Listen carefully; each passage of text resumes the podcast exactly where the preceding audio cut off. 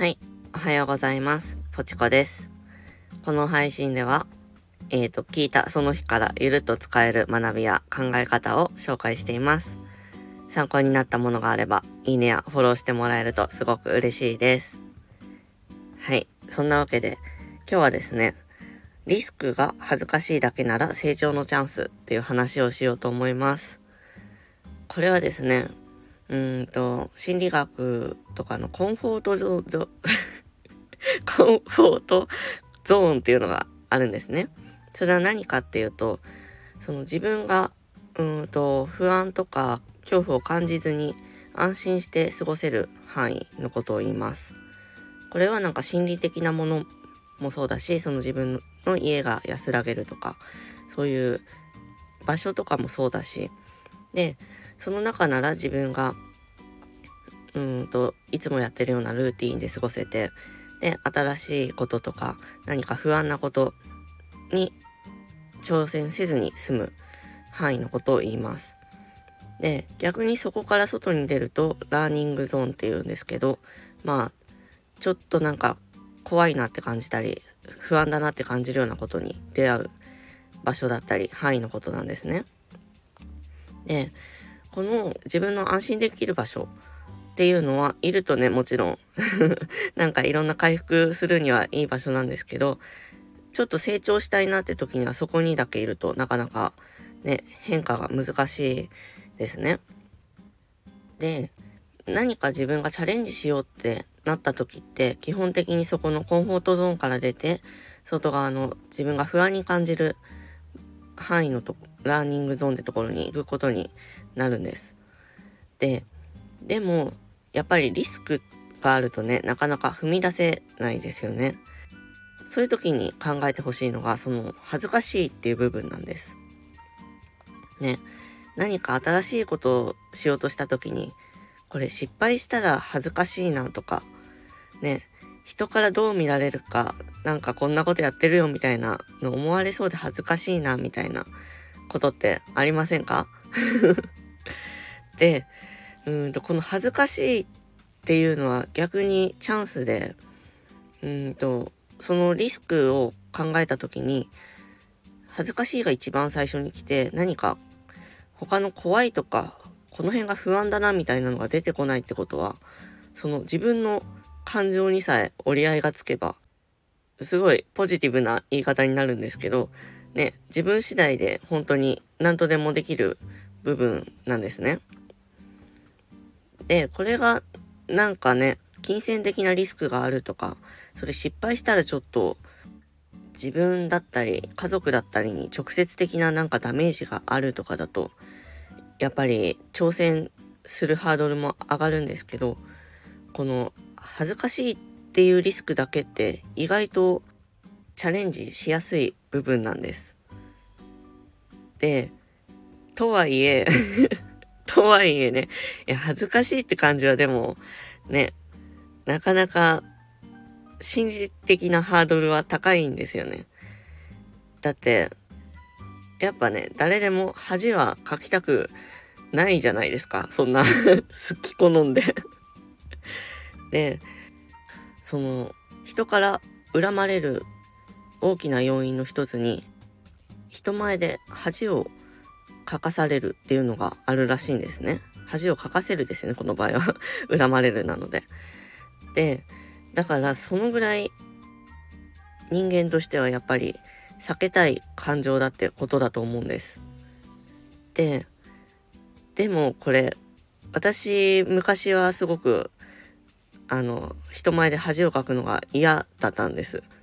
できなそうなこととかはあまりやりたくない、なかったし、失敗するぐらいなら挑戦しないみたいな タイプの典型的なあの恥をかくのが嫌なタイプだったんですけどただなんかの時にこれこの考え方続けてても自分がきついだけだなって結局できたところしか周りには見せないでね生きていくってことじゃないですか。それって自分のハードルが上がるだけで何もいいことないなって思ったんですね。で、そこからはもうなんか本当に小さなことからだったと思うんですけど、あの、恥をかくことになれるというか、リスクを考えた時に、その恥ずかしいっていうのだけがリスクだった場合はもう絶対やってみようって決めたんですね。なんかその前にもちょこっと話したんですけどそのオフ会に参加するとかしないとかあとは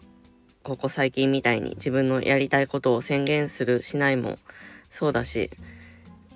なんかそこのリスクが恥ずかしいだけで結構恵まれてる状態だと思うんですよね。自分が何か他に失うものがないって。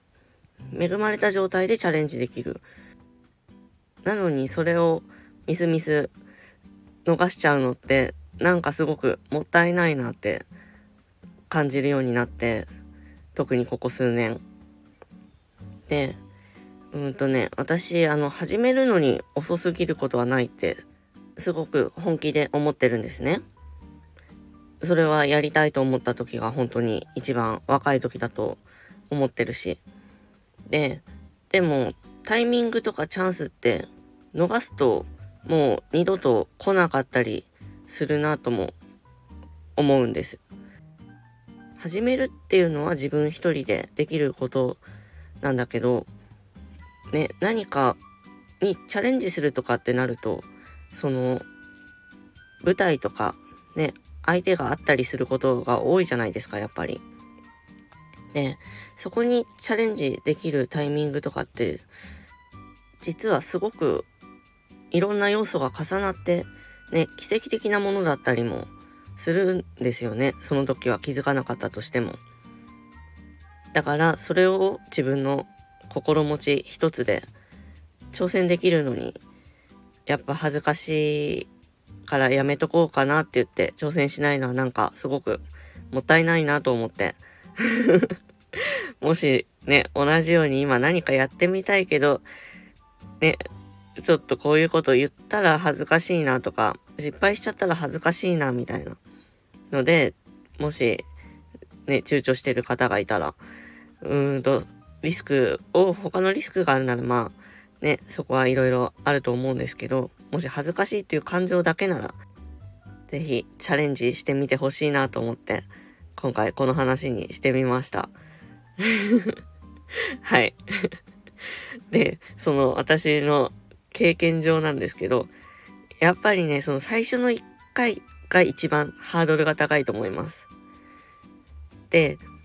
なんかその、ね、さっきも言ったんですけど、恥ずかしいの私もすごく嫌だったんで。でもその何回か重ねていくうちに、もう徐々に徐々になんかハードルってやっぱ下がってくるなっていうのを実感してるので、はい。もう本当に最初の1回だけ、もう 騙されたと思ってっていうのは絶対騙されるっていう法則があるんですけど ぜひ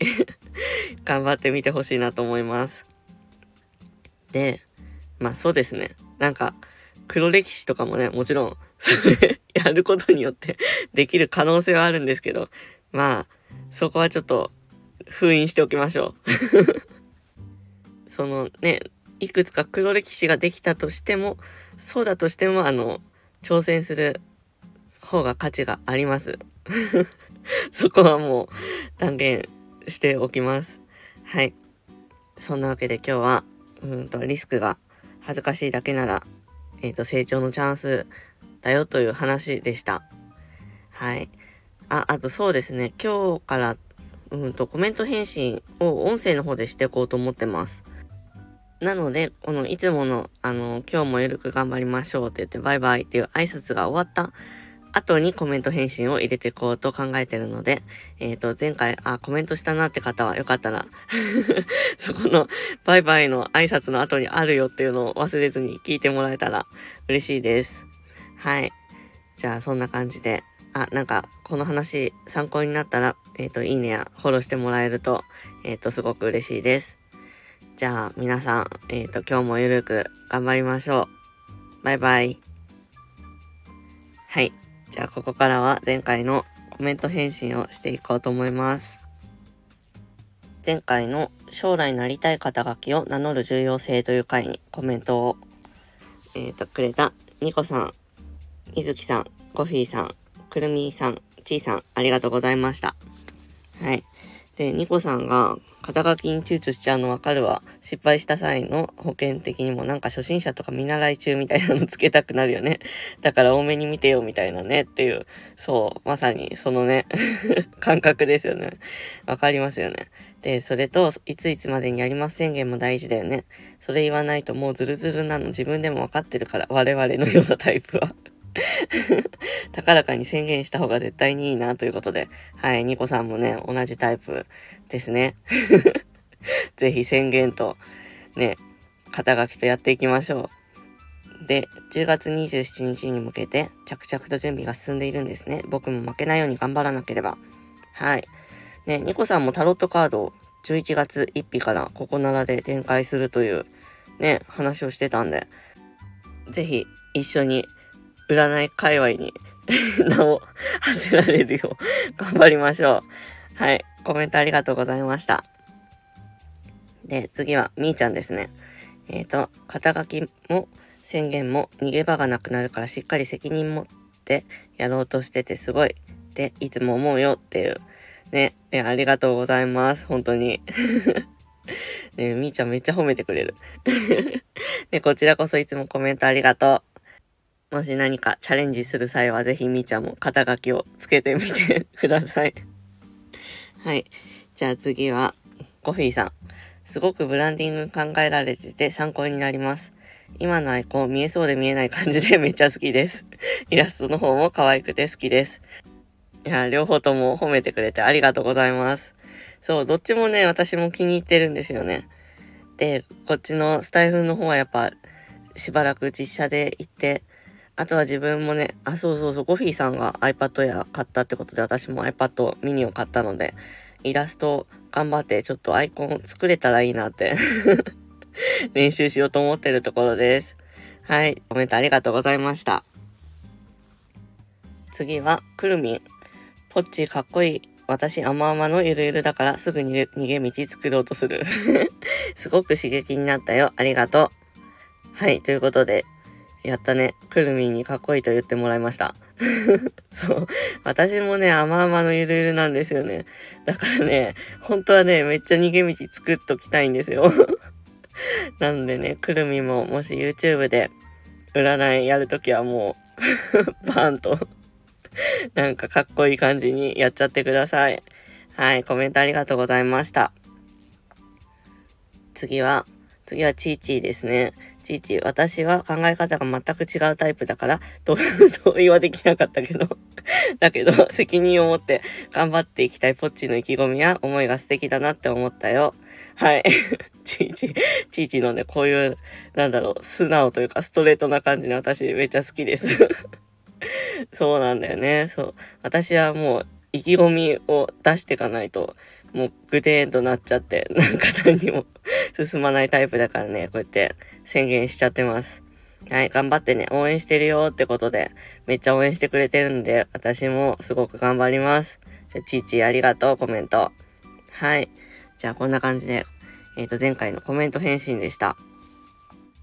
これからはね、こんな感じで、配信の、あの、最後の挨拶の後に コメント返信入れていきます。そんなわけで、えっ、ー、と、最後まで聞いてくれてありがとうございました。じゃあまたね。バイバイ。